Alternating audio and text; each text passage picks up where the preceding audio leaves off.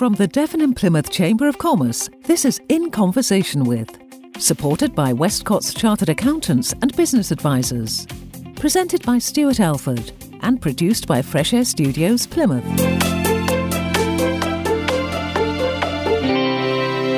Hello there, I'm Stuart Elford, Chief Executive of Devon and Plymouth Chamber of Commerce, with another edition of our In Conversation With podcast. And I'm delighted to be joined in the studio today by Amanda Keetley from Devon Environment Foundation. Welcome, Amanda. Hi, Stuart. Thanks for having me. Oh, it's a pleasure. Pleasure. Thank you so much for joining us. I've met you a few times. I know a little bit about Devon Environment Foundation, but maybe our listeners don't. So I will give you the sort of one-minute elevator pitch. So okay. Hit us with it. Tell us about D E F. Yeah, thank you. The Devon Environment Foundation was set up just over mm. three years ago, and we channel funds from individuals and businesses to grassroots nature restoration projects in Devon.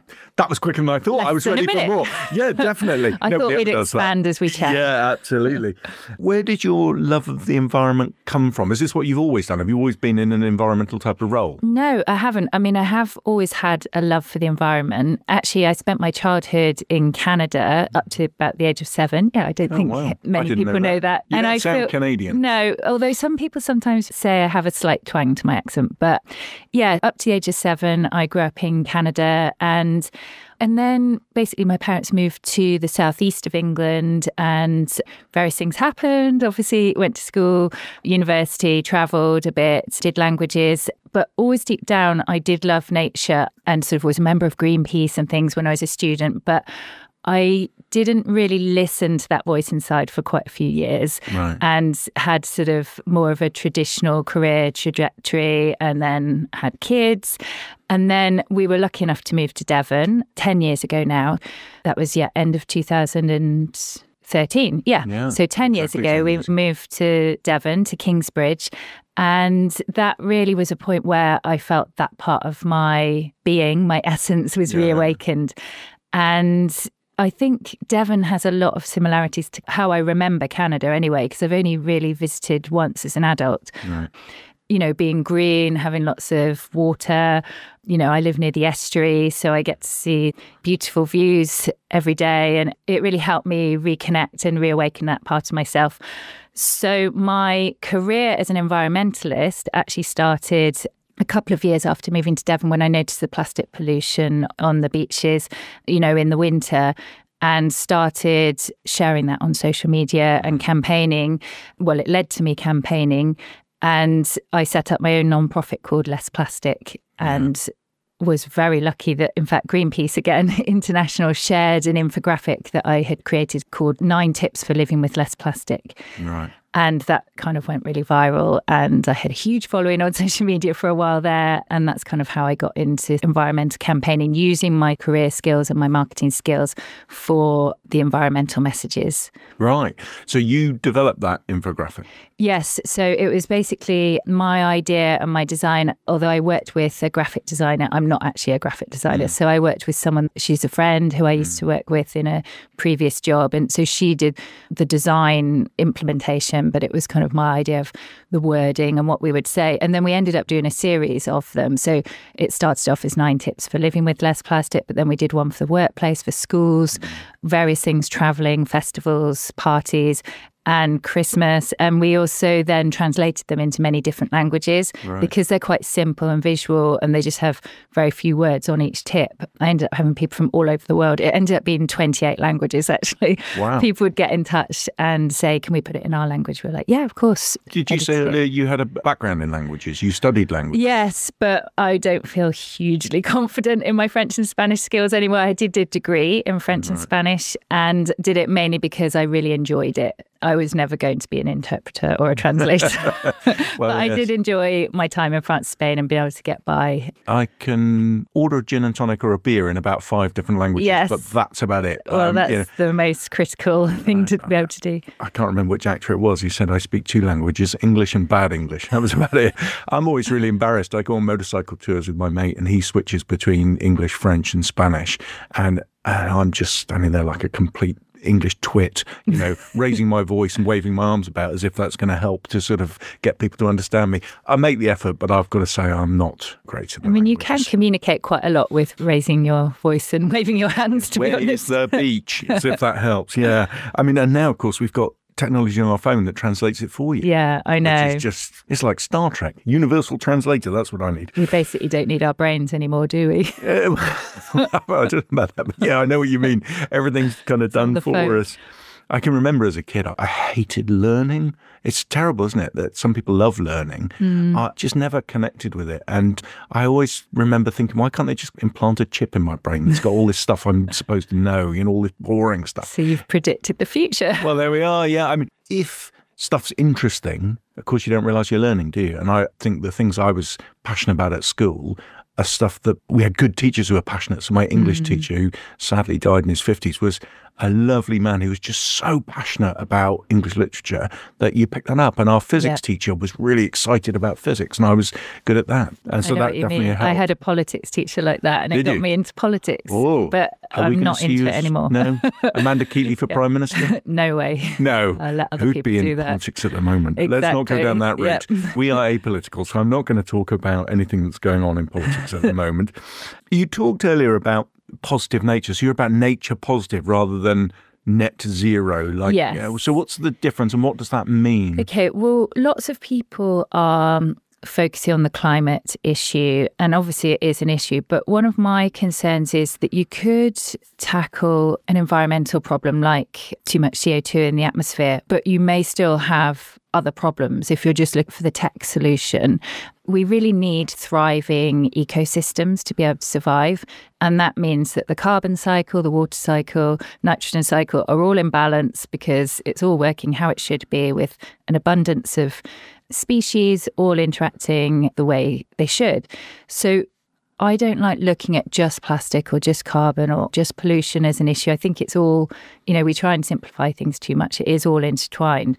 And it was actually when I was feeling maybe a little bit burnt out and overwhelmed from looking at the plastic problem and how microplastics are everywhere and just thinking, what have we done? How can we come back from this? My way of coping, and I don't know if it's scientifically backed up, but it helps me, is to think, OK, we can't stop all the bad that's happening in the world, but maybe what we can try and do is overwhelm the bad with the good. So plastic is out there, all sorts of pollution is out there, but if we focus our energies on restoring, regenerating nature, and we're part of nature, by the way, whereas all living things, plants, animals, humans on the planet today are probably going to be part of breaking down all the pollution that's out there, but it will be restoring equilibrium and hopefully give us a chance of getting things back to how it's meant to be.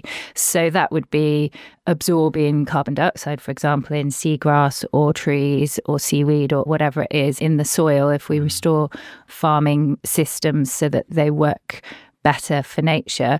But it would also be more life, more birds, you know, more insects, more of everything that we need to be able to survive in a balanced ecosystem. Have you read my questions? Because my next question was going to be, does the scale of the task depress you? Because it seems yeah. that everywhere we turn, there's a problem. I know. And as you said, it's so complex. It is so complex. And I'm not going to lie, there are some times where obviously it can feel overwhelming. But I think it's really important for all of us to find a way to be able to keep going, because you're not going to do any benefit if you are just sat there thinking it's all too much, I can't do anything about it. I have been reading things over the years. There's a book called Active Hope. I think it's by Rebecca Solnit. And that had quite a good impact on me in the sense that even where things feel really hard, if you get on and do something towards the solution, you will automatically feel better. That really struck me as something none of us know if we're going to overcome the climate challenge or the biodiversity crisis. But actually, if you're getting involved with the solution, and even if it's picking up plastic or, you know, really simple things, or get involved in campaigning or planting trees, you will automatically feel better yourself. And then you're more used to everyone, or we are all going to die in the end anyway. So yes. I don't want to sound depressed. No, that's all right. But you will have had a good time before that point comes. Well, you know, it reminds me of two things. One was the C E O of Saint Luke's Hospice used to say in his sort of talks to business, he'd say, I've got bad news for you. You're all going to die. And then, you know, once you've broken that barrier down, then you think, well, actually, yeah, we are. But so what? So what in the bit before that? And it, so do some good things yeah, while exactly. you can. It reminds me of a yourself. fabulous cartoon. You've probably seen it, of a climate change summit, and somebody in the audience is sticking their hand up and saying, "But what if we make the world a better place and do all this stuff?" And it's not true. You know, yeah. It wasn't a climate disaster. It's like, yeah, well, let's make it a better place anyway. Exactly. Let's do all this stuff. And I just wanted to sort of come back. I don't think I answered part of one of your questions was on the Devon Environment Foundation. We don't necessarily look at the net zero carbon aspect only. We're all about nature positive, more nature, because that will solve multiple issues at the same time. It solves the water, the carbon, the pollution, yeah. and more life. You know, what's not to like? More birds, more bees. Yeah, exactly. Well, funnily enough, potentially this is a good way for you to give a little plug for the foundation and what business can do, because we had an event where we had a little spot in the proceedings where I went along and said to people, look, one by one, chair by chair, quick answer, what's your biggest concern at the moment? What's keeping you awake at night? What's your biggest challenge? And we went along and it was rising costs, lack of people, rising costs, new markets, lack of people, and went around the whole room. And I got mm-hmm. to the end and said, it just dawned on me that not one of you said net zero. So I said, can I just ask people why not? And a few people put their hands up and they said, it's not that it's not important. It's just we don't know where to start. I yeah. mean, you know, when you're a business that's fighting not having enough people, rising costs, inflation, mm. interest rates, you know, there's just so much going on. They don't know where to start. So can they start with you? Yeah, they definitely can. I mean, obviously, it's useful for them to work with someone internally or an external consultant to look at how to reduce their carbon footprint and other negative environmental things such as plastic pollution and things. I'm not saying they shouldn't look at that. And hopefully a lot of businesses feel like they know more about that. And there are multiple benefits, aren't there? Because if they reduce their energy waste, then they're also reducing their bills. But as far as going that bit further and wanting to be part of the solution, you know, not just doing less bad, but actually being involved in doing more good, yeah. that's where we like to think that if they're not experts in what are the best solutions to donate towards, we can be the people that can help. They can outsource that decision making to us because we have a board of leading local nature experts that help make sure that we make credible decisions with where we award our grants. So we support the most innovative, the most impactful, yeah, the most uplifting nature-based solutions that are local in Devon. So if people really want to see any money they've donated go to things that will make a big difference, and it's a really wide range as well. You know, if they're wanting to tell positive stories about what they've been involved in via their donations to either their employees and or their customers, it's not that you're just going to be saying, oh, we're supporting one theme, which might be very good, whether it's plastic cleanup or tree planting, but we get involved in so many themes. They're, they're actually able to talk about such a wide range of impacts. You know, we're also involved in rewilding and regenerative agriculture, some really innovative things using nature-based solutions such as mycelium and biochar to clean up water quality, which is mm. obviously a big issue and in the news at the moment. You know, all sorts of projects. So we could give them also some positive stories to share on their marketing and social media. So it's just a way for them to go further. Yes, they need to minimise their negative impact, but we've all got to a point with the environment where being sustainable isn't really enough. Even if we stopped doing everything bad that we're doing today, we do need to go that bit further and get involved with repairing the damage repairing, yeah, that has so. been caused over the last I don't know, fifty years. Yeah. So we're anchoring on the brakes, but we're not yet in reverse. Yeah.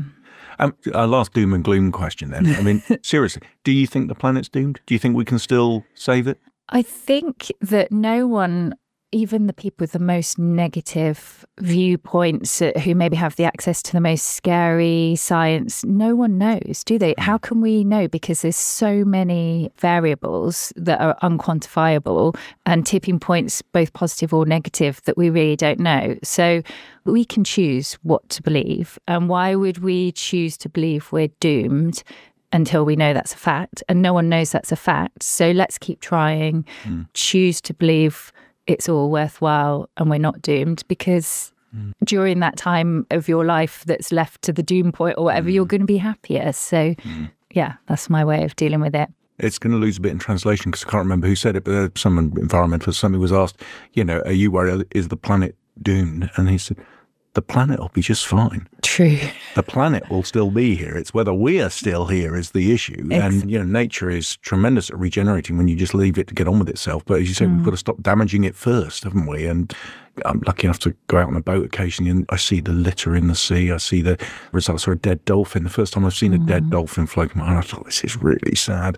You know, I you know. walk along the beach and you see all these microplastics. In fact, didn't I refer a company to you that had the Nurdle. Hoover? Yes. The Nurdle yeah. that hoovers up the microplastics. Yeah, you did. You beach. mentioned, and I actually saw him at the Blue Earth Summit a few weeks ago, and it was, yeah, really nice to see. It's Josh Beach. Right. I think he's doing really well. He's had some interest from some bigger funders to actually create a value chain out of the plastic that he's collecting yeah. and other people are collecting, and then they turn it into these massive boards that are being used instead of plywood for building. That's right. Weren't they making phone covers and things? He was, but he's now scaled it up and yeah, it's yeah. going to be bigger things, you know, that builders need. And I think they're also doing kitchen worktops and yeah. all oh, sorts. Well, so yeah, sorry, just to explain to people, yeah. this is basically a huge hoover that hoovers the beach, takes out all the microplastics, but leaves the biomaterial, doesn't it?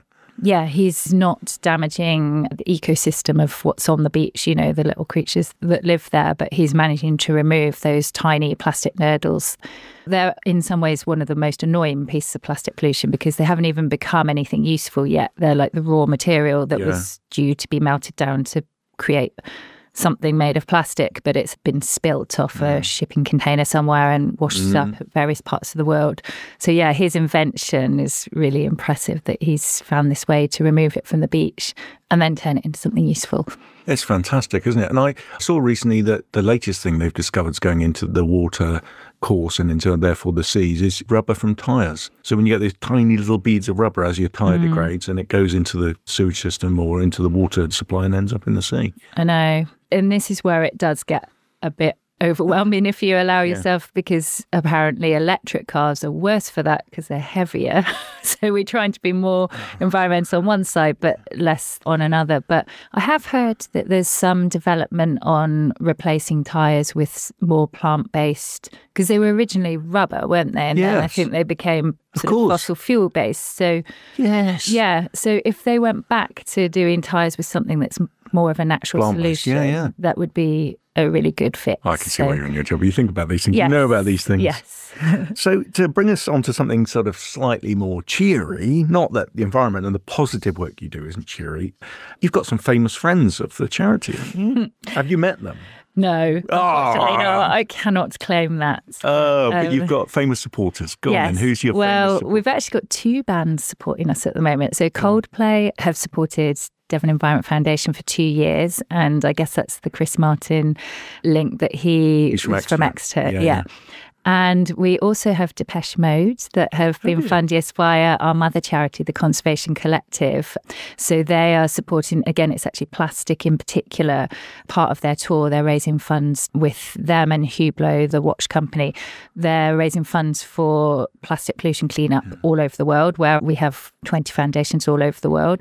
Some of those funds being channeled to South Devon to clean the coast between Plymouth and Brixham. So yeah. that's really exciting. And I don't know if they will be listening at all, but we're trying to attract Muse. Of course, Muse. of course they listen to us. Exactly. Muse. Muse are another Devon band that we've got some sort of friends of friends that know them, and we really hope that they might get on board. And yeah, if there's any other people out there that have any contacts with Devon, anyone in Devon that has the money and would like it to go to nature-based solutions that are making positive change happen locally in Devon, then yeah, we'd love to speak to them. Well, when you become besties with them, because I'm sure you will, if you persuade them to come on my podcast, it would be brilliant. That would be amazing. And in fact, genuinely, I mean, the one person I'd love to get on the podcast, but I just can't reach him, is Simon Reeve, who, of course, is very much into travel particularly, but also mm. when he does his travels, he doesn't just look at the lovely, bright tourist side of all the places he goes. He looks mm. at everything else. Was it you telling me about Chris Martin's dad, who had a no. business in caravans, I think it was? I caravans. have heard that, but I don't think yeah. I was telling you anything about it. No, so somebody was telling me that Chris Martin's dad is quite successful in his own right, built up a caravan business over mm. many, many years. And Chris Martin's first single earned more than he'd ever done in his, own, in his life. And it's that double-edged sword of you must be very proud of your son, but thinking, oh my goodness, I've spent, you know, thirty, forty, fifty years yeah. building up this business, and one single does it. Kurt Vonnegut, the author, and Joseph Heller, who wrote Catch twenty-two, were at a party in New York, and it was one of these absolutely the most glamorous kind of quite debauched sort of party. It was run by this multi-billionaire who had Ferraris and Rolls Royces on the drive. He had supermodels serving the food, and it was like this, just anything you wanted, it was here. And uh, apparently Kurt Vonnegut said to Joseph Heller, he said, see this guy here? He said, he makes more money in a week than you made out of Catch twenty-two, one of the most famous books of all time. And Joseph Heller said, yeah, but I've got something he'll never have. He said, really? What's that? He said, enough. And I thought, that's so a lovely true. thing, isn't it? You know, because clearly, if you're that driven, you'll never have enough. You'll never be satisfied. You'll never think, wow, lucky me, I've got it. You mentioned that you felt pretty overwhelmed at times with the job and the scale of the task. I have a lot of sympathy with that sometimes. I do worry that modern life is incredibly difficult and hectic, mm. and I'm going to do a lot of work in twenty twenty-four on looking after not just health and well-being, but particularly mental health mm. and well-being. I think we're storing up a crisis, actually, in yeah, in, I do worry about that mental health. But what do you do to get away from the day job and the worries mm. and the stresses of that?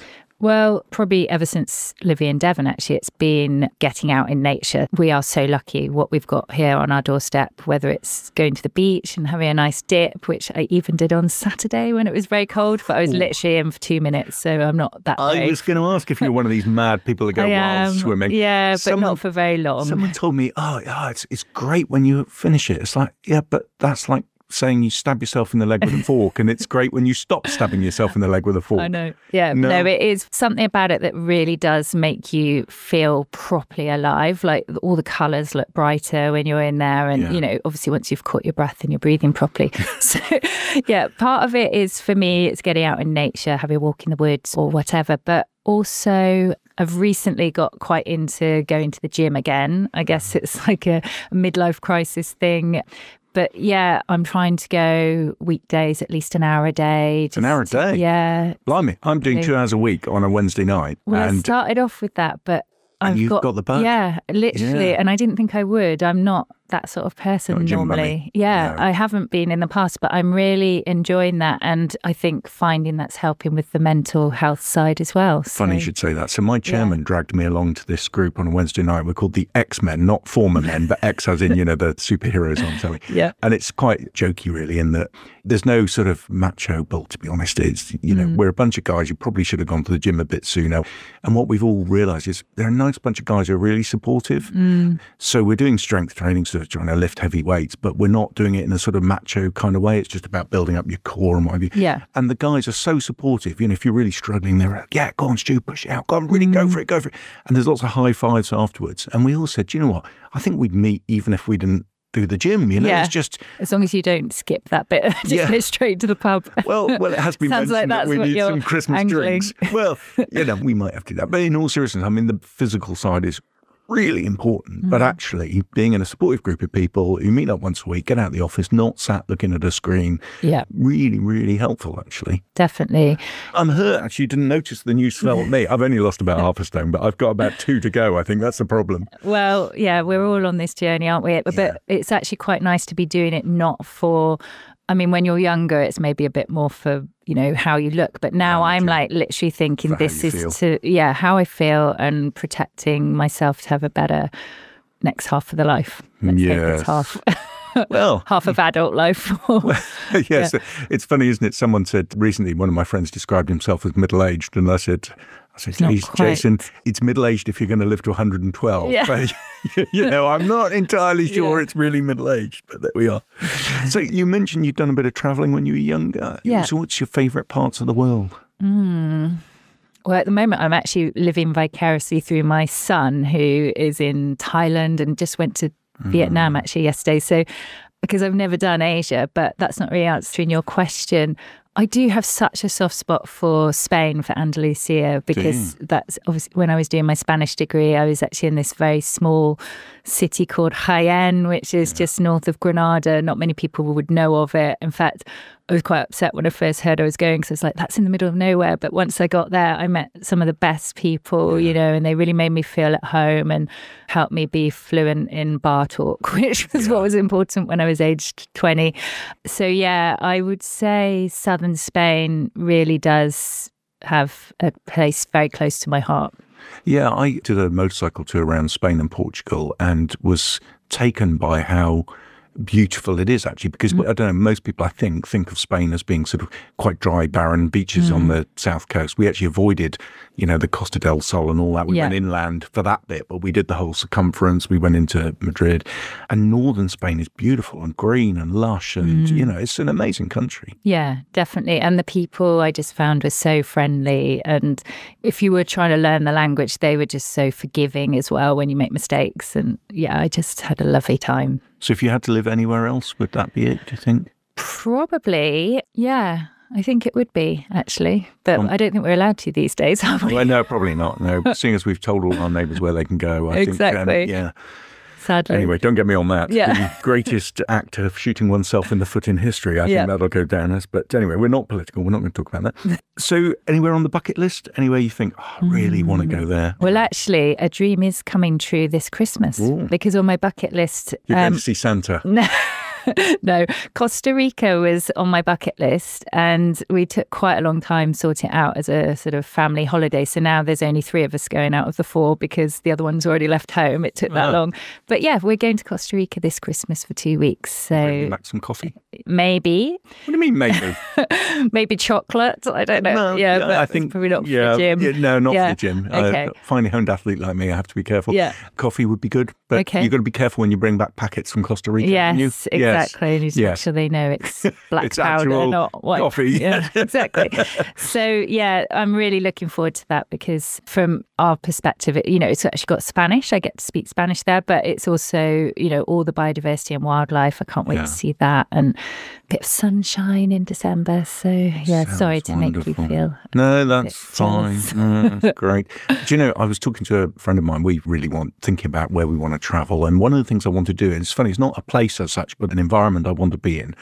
I want to be somewhere really snowy in a sort of wooden cabin, somewhere where mm. there's a fire, chop your own wood, away from the internet, away from everything, where it's completely silent at night, no mm. light pollution. Stars. He can't do the next, is it two years? So we've got January twenty-sixth penciled in that we're going to go somewhere, maybe north of Norway, north of Canada, wow. somewhere like that. He and his wife and me and whoever I can drag along at the time mm. and just go and sit under the stars and breathe the real clean air and all that stuff. That sounds so nice. From an environmental point of view, is there somewhere? Well, to be honest, Costa Rica is probably my environmental dream as well. Is Although it? I've got a colleague who's from Ecuador. She works for our mother charity, and her sort of thing is that Ecuador and Galapagos probably is better than Costa Rica, but Costa Rica are better at their marketing. So oh. I don't know if I'll, I'll sort of, marketing. I know whether I'll sort of get the bug, obviously, you know, and there's always that balance, isn't there? Should you be traveling? But my sort of view on that is none of us are perfect. And no. I haven't done sort of a big trip like that for, hmm, I don't know, eight years or something. Mm. So, you know, if you're not just doing it all the time, I think we all need to live a bit as well and get a balance, you yeah, know, I, do what you can, but you're not going to be perfect. So. Of course not. And I get yeah. a bit irritated with this. You should never fly. Well, what's the point of life if you can't know, experience of it? Exactly. I think you find the best ways to fly or offset or do whatever you can. And, yeah. you know, with everything you're doing, I think you're allowed every now and again. Well, exactly. You know? It's balance. And yeah. I'm never going to sort of say that I'm perfect. And it was yeah. the same when I was doing the plastic campaigning. You know, I didn't want to call it zero waste. I called it less plastic. You know, yeah. what we can do to reduce yeah. our impact but let's not make it impossible. Otherwise, yeah. we all give up, don't we? Yeah. I guess it'd be like a nutritionist saying you can never have a piece of chocolate. Well, yeah. That's well, nuts, why would I want to be alive if yes, I can't yeah. ever eat But chocolate? They say that if you cut out coffee and chocolate from your life, you remove eighty percent of what joy's left in it. Exactly. You know? Just before we go, just coming back to D E F, what can business do to support you? And does it have to be a huge amount of money, a big project, some massive thing? Or are there little things that people can do? And what yeah. would the benefit for the business be? Thanks for asking that question. I think that several businesses choose us as the one percent for the Planet partner. So one percent for the Planet is something that businesses like to do to have an easy way of showing their employees or their customers that they're giving back to nature and to the environment. So that's something they could do. They could choose us as their one percent for the Planet partner. And I think it's one percent of sales, but it might be one percent of profit. So I'm not sure. And they can choose to give it to more than one charity as well if they want to spread it. Or they could literally just donate via our donate page, any amount, small to medium to large. You know, we can do good stuff because we pool it with our other donors. Mm-hmm. Some people like to sponsor a particular project, and usually that's more in the sort of ten to twenty thousand mark because that's the average size of our grants. And that's also possible if they want to really sort of get involved in a more strategic way. And the benefits to them, really, I think I touched on them a bit earlier, but it's, well, if they're becoming something like a B Corp or needing some other official way of showing people externally and internally of their environmental credentials, proving that you're giving some of your profit to a charity, especially an environmental charity, is very beneficial. So we can be part of that. But then there's also the whole marketing and storytelling and having different creative things and positive things you can talk to your customers internally and externally about. And we have so many exciting different things, you know, that we can share with them, whether it is cleaning up pollution or increasing biodiversity and nature, you know, whether it's pollinator projects in Plymouth. We helped mm. with a pesticide-free campaign, freshwater crayfish. We've helped with a hatchery, increasing freshwater crayfish. That's at Wildwood, East Devon. You know, there's so many things that they could get involved with. And then, you know, if they want their staff to do some volunteering as well, that's also possible, not necessarily directly via us, but we can put them in touch and be part of the network. Yeah. I think that's a really important thing is people want to, rather than just sort of give some money and it's over there and I'm not really interested, I've ticked my C S R box. I think yeah. people want to do something that they share values with, that they can touch and feel yeah. and everything. In fact, I keep telling people that this is sort of top secret and mustn't tell anyone, but I think I've told so many people that it's not a secret anymore, but we're going to have a chamber forest. Mm-hmm. So we're going to plant a tree for every new and renewing member. And we're working with Steve Warren Brown at Y G S oh, Landscapes to do that. We're trying to find a site. We think we found one. We're also going to launch in the new year B twenty-four, which is about getting twenty-four businesses on the B Corp journey in twenty twenty-four. And we'll be working with WildNet on that. So oh, that's so good. Really exciting stuff. Thank you so much for all you're doing. It must be lovely to see all these projects and all the yeah. good stuff that's coming out of it. So stay Definitely. positive, not They're, just nature positive. And but. I think that is the, actually the last point to say. They are brilliant people. There are so many people doing so many good things on the ground in Devon. And it's just really lovely to be able to be part of the making it easier, getting the money to them to help them do that more. And yeah, yeah. I feel very privileged. There are some great people doing great things, and you're one of them. So oh, Amanda Keetley, thank you so much for joining us on In Conversation With. Thanks very much. The conversation will continue, but first, Chamber Chief's Quickfire Questions. Hello there and welcome to the Chamber Chief's Quickfire Questions, where I fire two minutes of rapid-fire questions at a person from our membership and try and basically embarrass them or get them to say something stupid, but none of them so far have. And today I'm absolutely thrilled to be joined by Nadine Mashingaidze. Hello, Nadine. Come in, Nadine. Hello, Stuart. Hello. So Nadine is H R partner at University of Exeter, and some of our listeners may recognise Nadine as you hosted our Business Awards. I did indeed. Yeah, well, funnily enough, I'm rather annoyed with you and Paul Philpott because you did a better job than I did last year, so I probably won't ever be allowed to emcee it again. So no pressure on this quickfire questions, but you probably will find some of them pretty hard. So tell me, you're H R partner at University of Exeter. What does that mean? It basically means that I cover four areas in professional services is the areas that I look after. I look after three and a half thousand staff. So you can imagine one person is hard enough to deal with, but I've got three thousand five hundred beautiful staff members at Exeter Exeter, but it's great. I enjoy it. I feel like H R is what I was born to do. Well, it's great that you're doing something you were born to do. I personally find it a nightmare and wish someone would do the H R stuff for me. I'm not very good at it, I have to say. But I'm lucky that I don't have a problem because I have such a perfect team. I say I'm looking into the company now. I have a perfect team and they never cause me any issues. And so H R is easy at the chamber.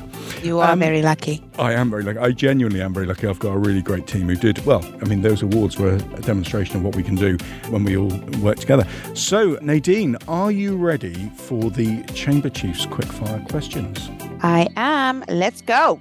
Okay, and your time starts now. Chamber Chief's quickfire questions. What is your favourite quote?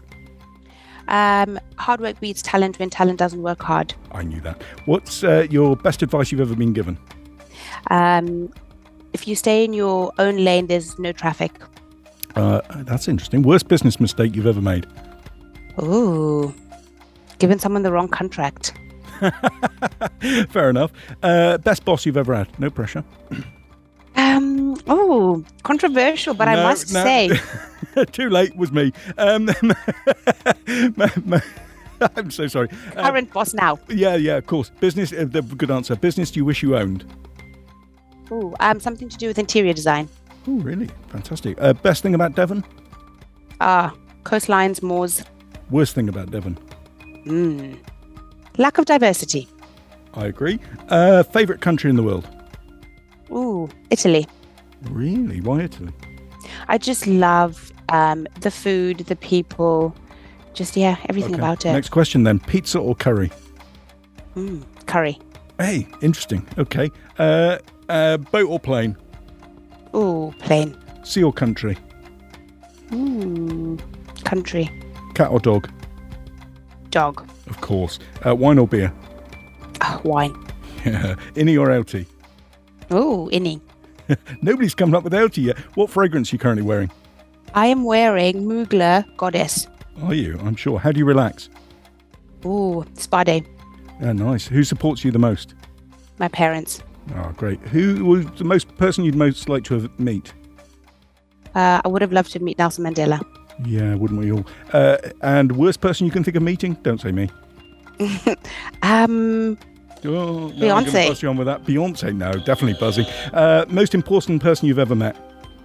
Oh, Stuart Elford. Hey, great answer. And would you believe that's time up? And what a way to end with the most important person you've ever met. Utter nonsense. And thank you for buttering me up. But Nadine Mashingaidze, what a pleasure. So, thank you so much. I was surprised you didn't say that your favourite country was Zimbabwe. Isn't that where you're from? It is, but no, it's not my favourite country. Yeah, there's well, other places to see and appreciate. Oh, there's so many places to see and appreciate. I've not been to Italy, but it is on the list. So, where can you recommend? Venice, for sure. Venice. Well, I look forward to you taking me there when you've made it big and got lots of money. Thank That's you. Me now, Stuart. What are you talking about? Well, yeah, you have made it big. Let's face it. Genuinely, sincerely, thank you for supporting us with the awards. That was brilliant. We really, really loved it. Thank you for being a member of the Chamber. And thank you for being my guest on Chamber Chief's Quickfire Questions, Nadine Mashingaidze. Thank you, Stuart. Lovely to see you.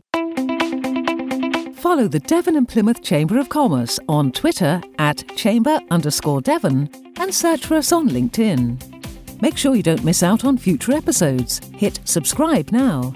In Conversation With, supported by Westcott's Chartered Accountants and Business Advisors. Now, back to the conversation.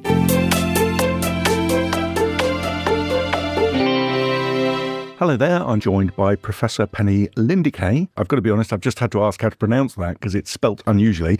I'm going to do a rare thing. I'm going to read out a bit of Pennie's bio before we start. So Pennie's a world-leading marine scientist at the forefront of pioneering research into the causes, effects and solutions of microplastics and anthropogenic particles, head of science for marine ecology and biodiversity at Plymouth Marine Laboratory, and holds an honorary professorship at the University of Exeter in the Faculty of Environment, Science and Economy.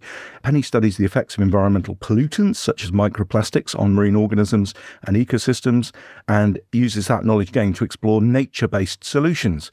And her work on the impact of microplastics in the marine environment has directly influenced policy in the U K and around the world, including the U K ban on microbeads in cosmetics.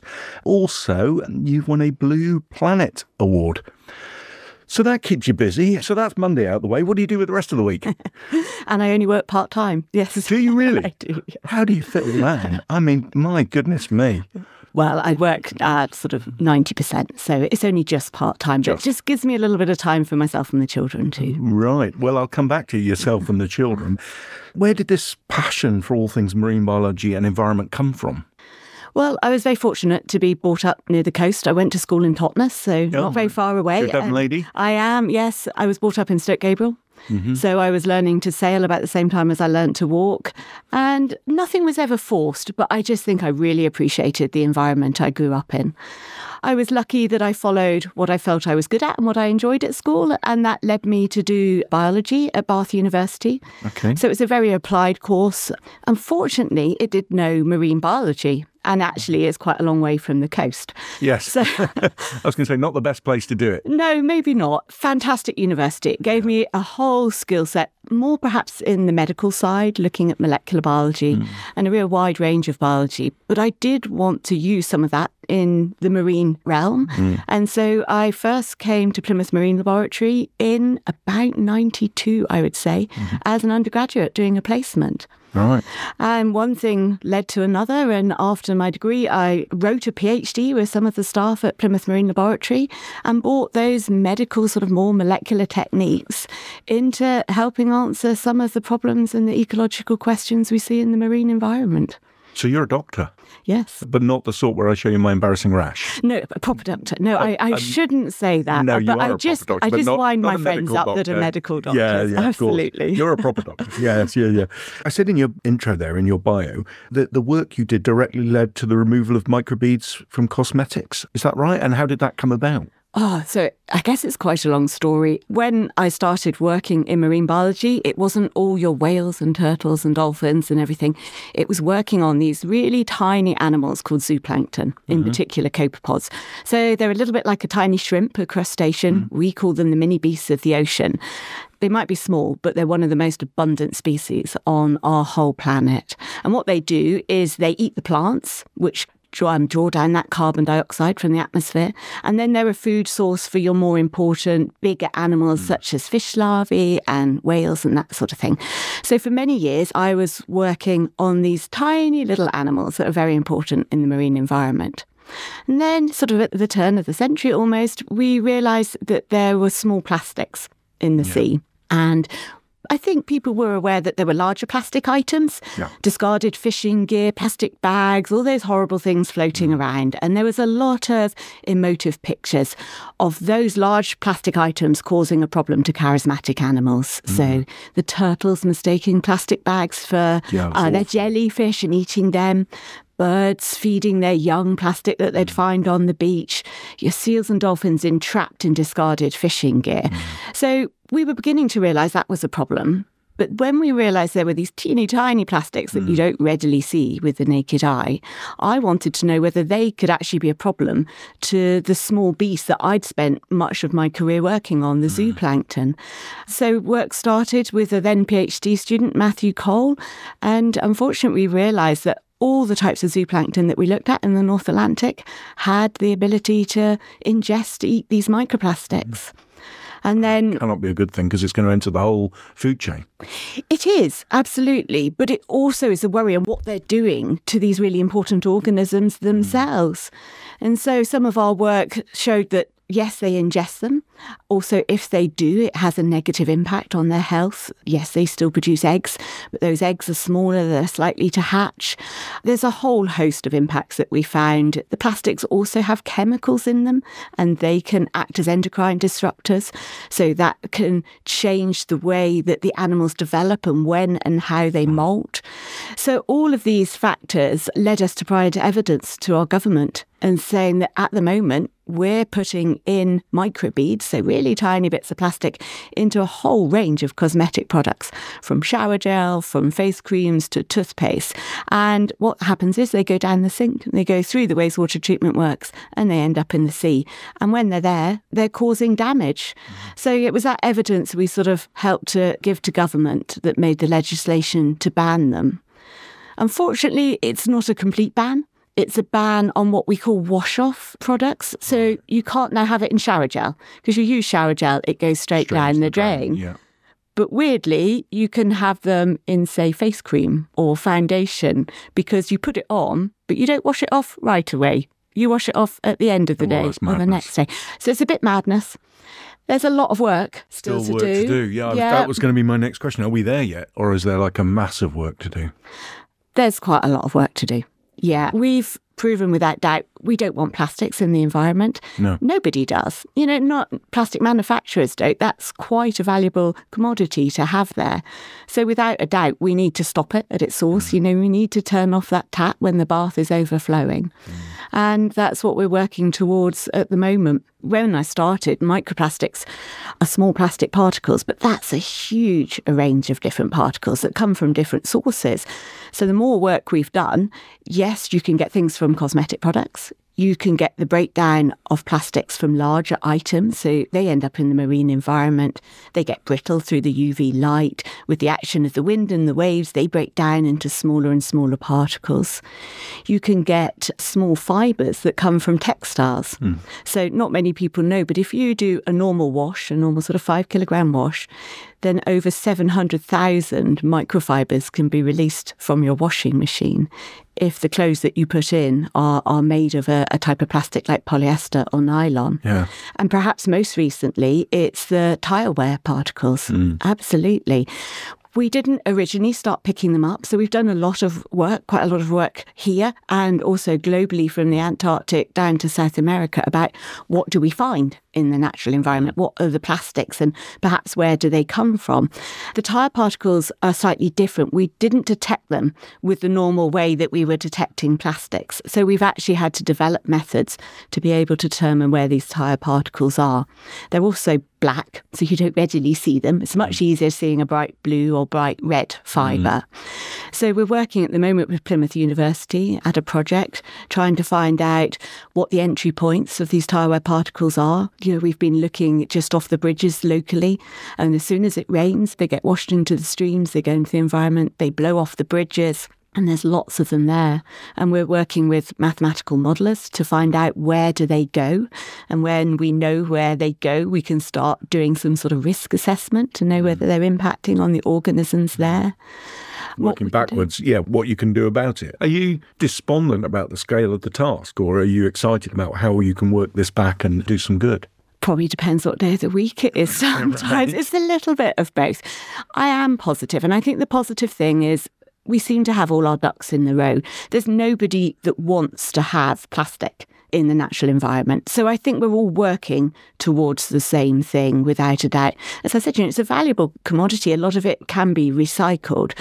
But the way we do that can be a little bit challenging at times because we're working against some really big oil companies that make an awful lot of money by producing plastics out of the oil. So, you know, yeah. They have a different set of criteria and they don't yeah. always consider what happens to the plastic at its end of life when they're yeah. designing it.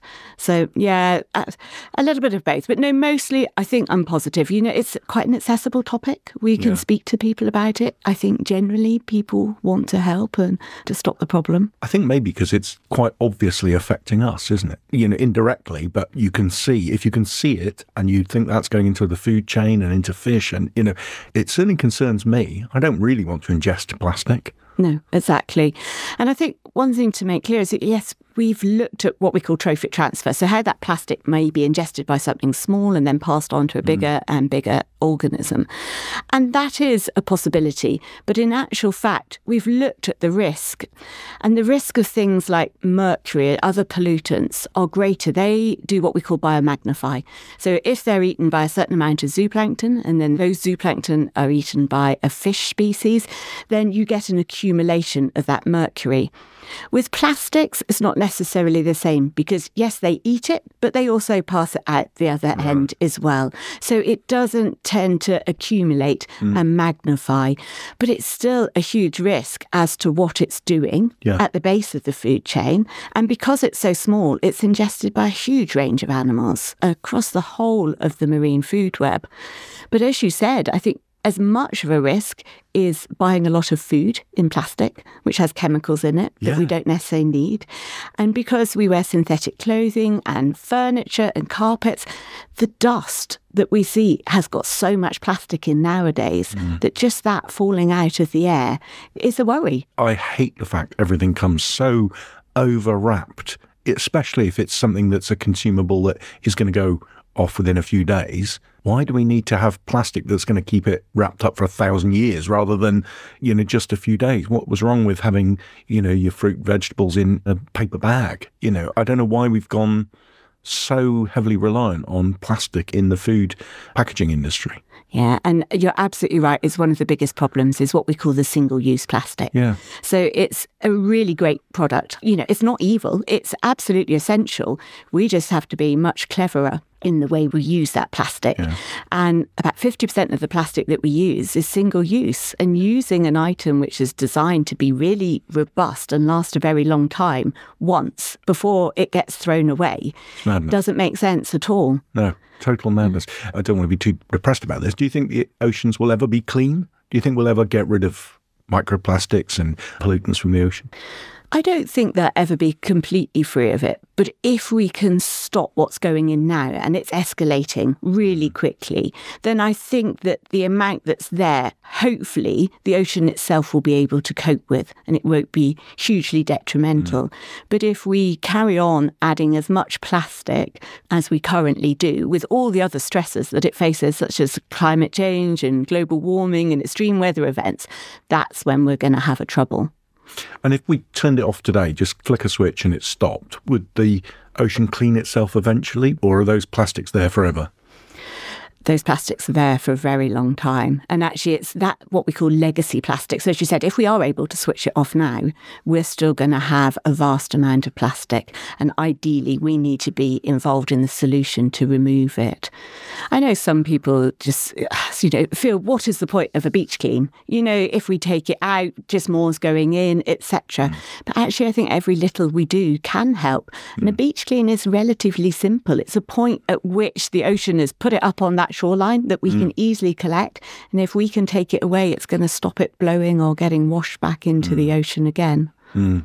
And the evidence of how long they last. I don't know if you saw on the news a month or two ago, there was a crisp packet that had washed up on a Cornish beach, and by the promotional material that was on it, they could date it, and it was a nineteen seventies crisp packet.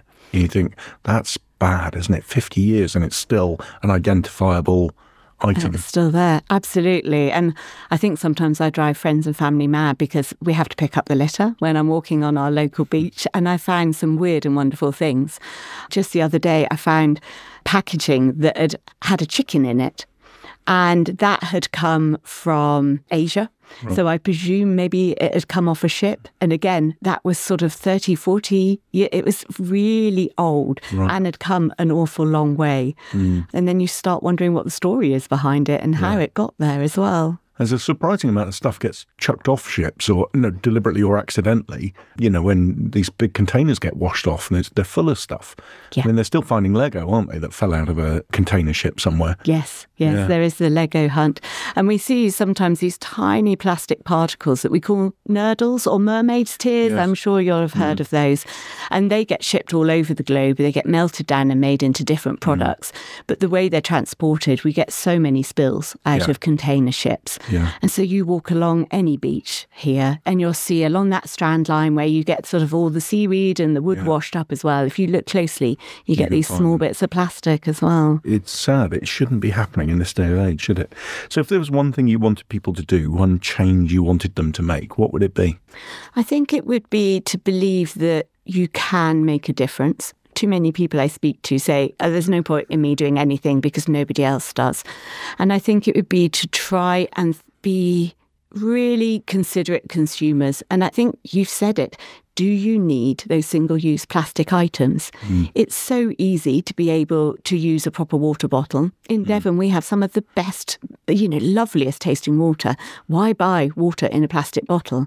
It's a very different story when you work with developing countries. They don't have the infrastructure mm. to have clean water.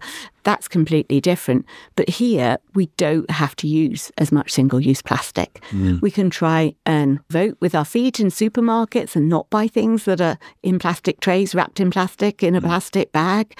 We can reuse coffee cups, so you take our own with us, take mm. reusable bags, take reusable bottles. And I think slowly over time, people will appreciate that and it mm. becomes more acceptable to do so. And it's just getting in the habit, isn't it? Once yes. you get in the habit, I recycle, I split my waste out, and I can remember the first time we had to do that, it seemed like such a pain. Now it embarrasses me when I throw a bag of rubbish away that isn't recyclable. I just look at it and think, that's just another thing we're going to have to bury somewhere or do something with, you know. Yeah. So I try and do it. Moving away a little bit from environment, you own sheep. I understand. What is this about? We're very fortunate to live in the South Hams.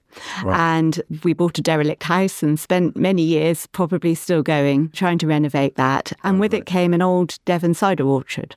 Oh. And so we were told by some friends at the time that the best way to manage that, so that you keep a nice population of rodents for the barn owls, is with sheep. So, yes, we came home with a few rare breed sheep, so A's in actual fact, mm. and they're basically our lawnmower. So oh, they, so they keep the grass down, natural lawnmower.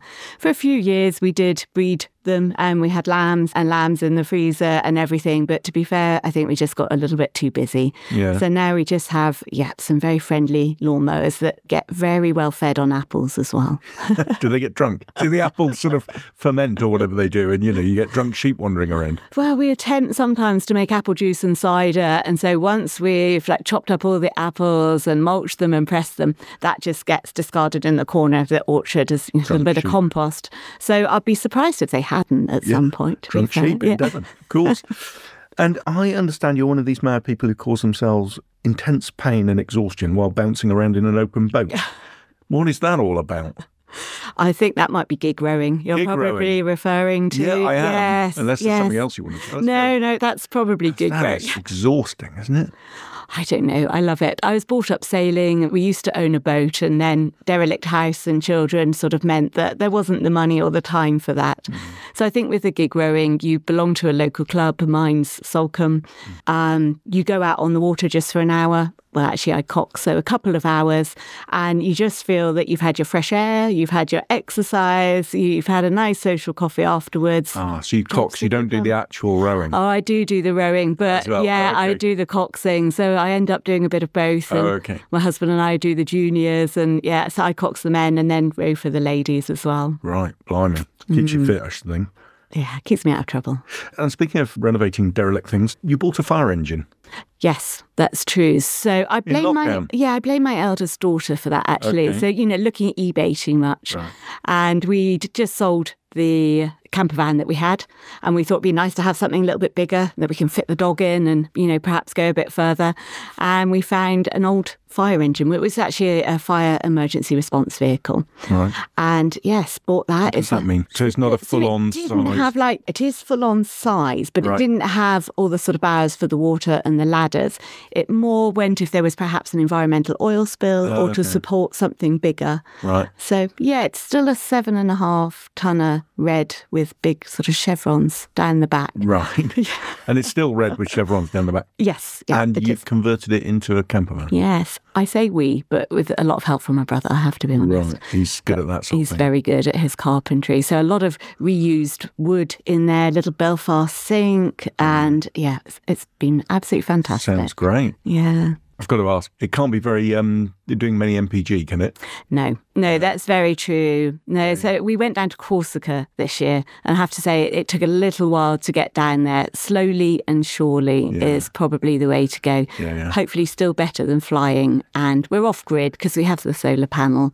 So I understand, I'm not particularly clued up on environmental stuff, but I am told that to keep something that's already built going and going is actually far more environmentally friendly than buying a new version of the same. So you are actually helping. Although it may not do a lot of M P G, it's better than throwing it away and getting some modern vehicle that's taken a lot of energy to produce and then a lot of plastic and stuff into it.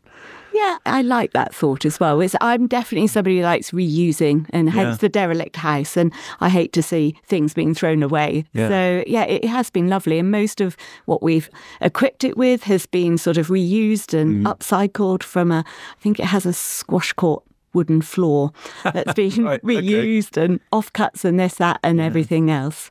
And, yeah, it's great. It's been really, really lovely sort of family vehicle.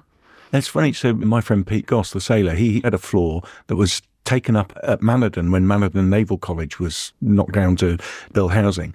And he did his whole ground floor in it. And it transpires, I think, that they were old warships. So oh that goodness. wooden floor was from old warships. It's quite incredible. Isn't it? And what a lovely story as yeah, well. Yeah, yeah, yeah. He built a boat called Spirit of Mystery, which was a recreation of the smallest migrant vessel ever to make it to Australia, and it was called the Mystery. And he had bits of famous boats on it. They were renovating H M S Victory at the time, yeah. and he wrote to them and said, can I have a piece of wood? And they said, yeah, and sent him a bit of wood from the Victory, and it was on the side of the chart table with H M S Victory carved into it. It's oh, incredible, isn't it? Yeah, that's brilliant, isn't yeah. it? Yeah. Anyway, sorry. Have you travelled a lot with your role or for leisure? Yes, I have, for both, I have to say, certainly for my role, quite a lot. And, you know, that is a balance as well, you know, if we're talking mm. about carbon footprint. But, yeah, it's been great. We work with developing countries to help okay. them to try and look at solutions to sort of plastic waste. So mm. I've been to Peru, and this year I was in the Galapagos, which was a really oh, now I'm lovely jealous. experience. Because not many people can get to go to the Galapagos, can they? No, and not to get into those sort of nature reserves. And to be able to work with the local people there is a huge yeah. privilege. So I don't know much about the Galapagos. Does it have a native population, or is it only people who are kind of doing environmental research and so forth? Yeah, it does have a population, mostly that have come from Ecuador. Okay. And actually, you know, some of there's a couple of bigger towns which are fairly well developed and oh, certainly okay. support a lot of the tourism, be that so on boats. Or towns are actually there, not even like little villages, because I always think of it, I don't know, maybe I'm thinking Master and Commander, that film where it's just, there's nothing, it's just, you know, beautiful flora and fauna. There's some islands where there aren't inhabitants on there, definitely, yeah. but no, there are some yeah towns, small yeah. but definitely some towns. And that was one of the things we were working on, that they do have their own sort of plastic pollution problem. They have problem. their own challenges. Yeah, yes, yeah. exactly. It's harder when you're so far away from anywhere trying to recycle yeah. and trying to deal with some of the plastic which has been brought in. I went to Thailand, and I went to the bay where they filmed the film The Beach, and it was really stunning, but the pollution was disgusting. I mean, I was snorkeling, and I won't tell you the things that floated past me, but it wasn't pleasant. And I hear now that you can't go in there. They've completely banned tourist vessels in there, which on the one hand is sad because it was beautiful, but on the other hand, I completely get it. I mean, it was just really sad that such a beautiful place had so much pollution. And it's so difficult because that pollution doesn't always come from the place where you are. You no. know, our ocean has no boundaries. It, no. it transports plastic from all over the place. Yeah. And that's why you can end up seeing some of it on pristine islands in the middle of the Atlantic where no one lives. Mm. So that makes it quite a complex issue to deal with. Yeah. So where was your favourite place in all your travels? I like going north as well. I've been very lucky to Good. work up in Greenland, a little oh. island off of the west coast of Greenland called Disco Bay. Disco? Uh, as disco, in... yes, but spelt with a K. But oh, yeah, as spelt Disco Bay. I'm glad this is an audio podcast, otherwise people would have seen yeah. me dancing there. That would have put people off. Yeah, sorry. I have to say disco is a lot easier to pronounce than probably the real name, which I ah. think is Kakitazoak. Oh, right. Yeah, fantastic. I've had the opportunity of working at sea before, so spending sort of up to six weeks working on larger research ships. That was in the Erminger Basin between Greenland and Iceland. Galapagos was a real highlight. And then just last month, I was in Japan as well, which is somewhere wow. that I've never been, and that was fantastic. I've always kind of fancied Japan because it's so culturally different. Do you know what I mean? I think, can you get much more culturally different? You know, I'm told it's quite overwhelming for some people when they go because it's so different. It is so different, and I think being a bit of a country bumpkin coming from the middle of the South Hams, it's pretty busy in places yeah, yeah. as well. I, see, I think I want to go, but like you, I'm not sure I want to be that busy. It's like, I like going to London. I like to visit it, but not for very long. I like to come away yes. as well. Yeah, yeah, and maybe absolutely. I'm turning into a country bumpkin. Is there anywhere still on the bucket list, anywhere you think, oh, I've got to get there? Or is there too many to mention? Ah, oh, I'd like to go up to the Arctic. I go up to mm. Svalbard. So mm. I've done bits of the Arctic, but not all. And I guess I'd love to get down to the Antarctic as well. Mm. So, yeah. You're seeking out the cold. I'm not sure about this. I know, it's strange, isn't it? Seeking out some I warm quite... tropical island somewhere. No, actually, I do fancy that. And I, my late mum desperately wanted to see the Northern Lights. And the closest I got, because she was unwell, she couldn't travel, I got a virtual reality headset, courtesy of one of our members, actually. And she saw the Northern Lights through a virtual reality headset. But I would love to go, and I'd think of Mum if I went there. You know, I'd yeah. love to see the Northern Lights. Uh, it's spectacular. I was very lucky. This time last year, I had to go and viva a PhD student at the University of Tromso. Oh. So went, and my eldest daughter had just finished A levels, so I was like, "Go on, you come as well." And yeah. so we were literally just in the city of Tromso, right. and we were walking back one night to the hotel, and the sky just started, and wow. it was absolutely fantastic. I, I have seen it before, but not like that. That just felt so real and yeah. so close. And does it and, pulsate and move like you see on the telly? Yeah, you know? Absolutely. Yeah, yeah. yeah, it does. And to start with, I was talking to colleagues who live there. And I was sort of saying, well, you know, what do you think our chances are? Do you think we'll find it? Where do we need to go? Where's the best spot? Yeah. And they were saying, oh, you know, it's really difficult. There is a forecast. You know, you've got a probability of where to find it, but just keep your eyes open. And with that, I'd just seen a flicker of green in the sky. And I said, well, is that it? And they sort of looked up and went, no, no, no, you, you'll know when you see it. And a couple of minutes later, I was like, but look, that's really developing. And they sort of went, oh, hang on a minute. So we walked a little way away from the sort of street lights. Yeah. But you really didn't have to go far. And the colours, it's your greens going into purples, and it's moving, and it almost disappears, and then it comes back in waves of curtains. It's absolutely fantastic. Oh, I want to see it. Yes. I want to see it. So, I mean, looking at your biog, you're obviously someone who likes a challenge, mentally and physically. So what's next? Oh, that's a good question. So working quite a lot at the moment with the Global Plastics Treaty. Mm. So we're involved in the U K. We've got the International Negotiating Committees. The last one's just been in Nairobi. And I'm finding that quite a challenge because we've got a scientist coalition, mm-hmm. but we also have a lot of big oil companies and a lot of manufacturing companies. And as I said previously, you know, the plastic pollution knows no boundaries. To be able to tackle the problem, we do need this global treaty. But we're up against some um, big players. And I think we're just really fighting for the fact that any decisions that are made are based on really robust scientific evidence. We don't want to jump from the frying pan into the fire. People are branding around where we need biodegradables. We need plastics made from a biological feedstock. So it's mm. a bioplastic. So we're not using fossil fuels. And that's all great, but we can't have greenwashing. What is biodegradable? We don't even have a proper term at the moment for a definition. What, a definition, yeah, exactly, yeah. for what biodegradable is. Yeah. It might say biodegradable, but that's an industrial biodegrader. Yeah. It doesn't matter if you put it in your compost heap or it ends up in the environment. It can be there years later. Yeah. So just trying to provide the evidence to make sure that any decisions are made are sound ones, that they're evidenced, or that, you know, we look at them and just make sure that our alternatives are better. Yeah. We're such a clever race. You know, we can make a product which isn't damaging to the environment. Yeah. I'm absolutely sure of that. You just need that time to do it properly. Yeah, I agree. I mean, we just need to put some time and energy, and we can get over anything if we know what we're dealing with and put our minds together. Mm. I think Sitting Bull said, let us sit down, put our minds together and see what a world we can make for our children. I mean, it's brilliant, isn't it? That's it is. What we should do. Yeah, absolutely. And it's funny you say about greenwashing. There's an advert on television at the moment that's driving me nuts. I won't say for what product it is, but it says, including a plant-based ingredient. It's like, well, so what? Good. Yeah, yeah great. No, it doesn't say it's made of plant-based ingredients. It is for a chemical cleaning product that says includes a plant. Well, well, I stick a leaf in there and that makes it good. You know, yep. I find that sort of thing a bit irritating. Well, know, they're trying to say our green credentials are great, but they're still making chemicals. You know, I'd rather there was a bit more depth to it. Yeah. Well, actually, you know, if we take a polymer, whether it's come from fossil fuels, obviously that's not good. But if it comes from plants, it's not great if we're planting huge swathes of fields just to make into plastics as well. And by the time they're processed and have other chemicals added to them, it doesn't necessarily make them a good product. No. You know, we need to be wise and work on waste products, something that's going to be thrown away anyway, and use that as our stock for making innovative plastics. It's very complicated, isn't it? And I think some people are kind of like, they don't even even know where to start, because they thought they were doing the right thing by buying an electric car. And then you find that the electric car has had minerals mined, and that's destroyed part of the environment. And then to bring all the parts together has used so much carbon traveling around the world, you know. So it's a complex business, isn't it? We're going to have to find some pretty good solutions, end-to-end solutions, I think. Yeah, absolutely. And make it easier for the consumer. It's really oh, hard, isn't it? Even myself, as you said, you sort your recycling and that's a bit complicated. And then realising that perhaps, you know, some of our biggest waste products are like the milk bottles. And mm. we're very lucky we've managed to source milk in glass bottles. And mm. I have a bit of a passion for fizzy water. Didn't we and... always? I mean, I, I know. you know, I can remember having the milk bottle on the doorstep with a tin thing. Yep, the one the birds used to, to peck at if you left it yeah. too long. Yeah. Absolutely.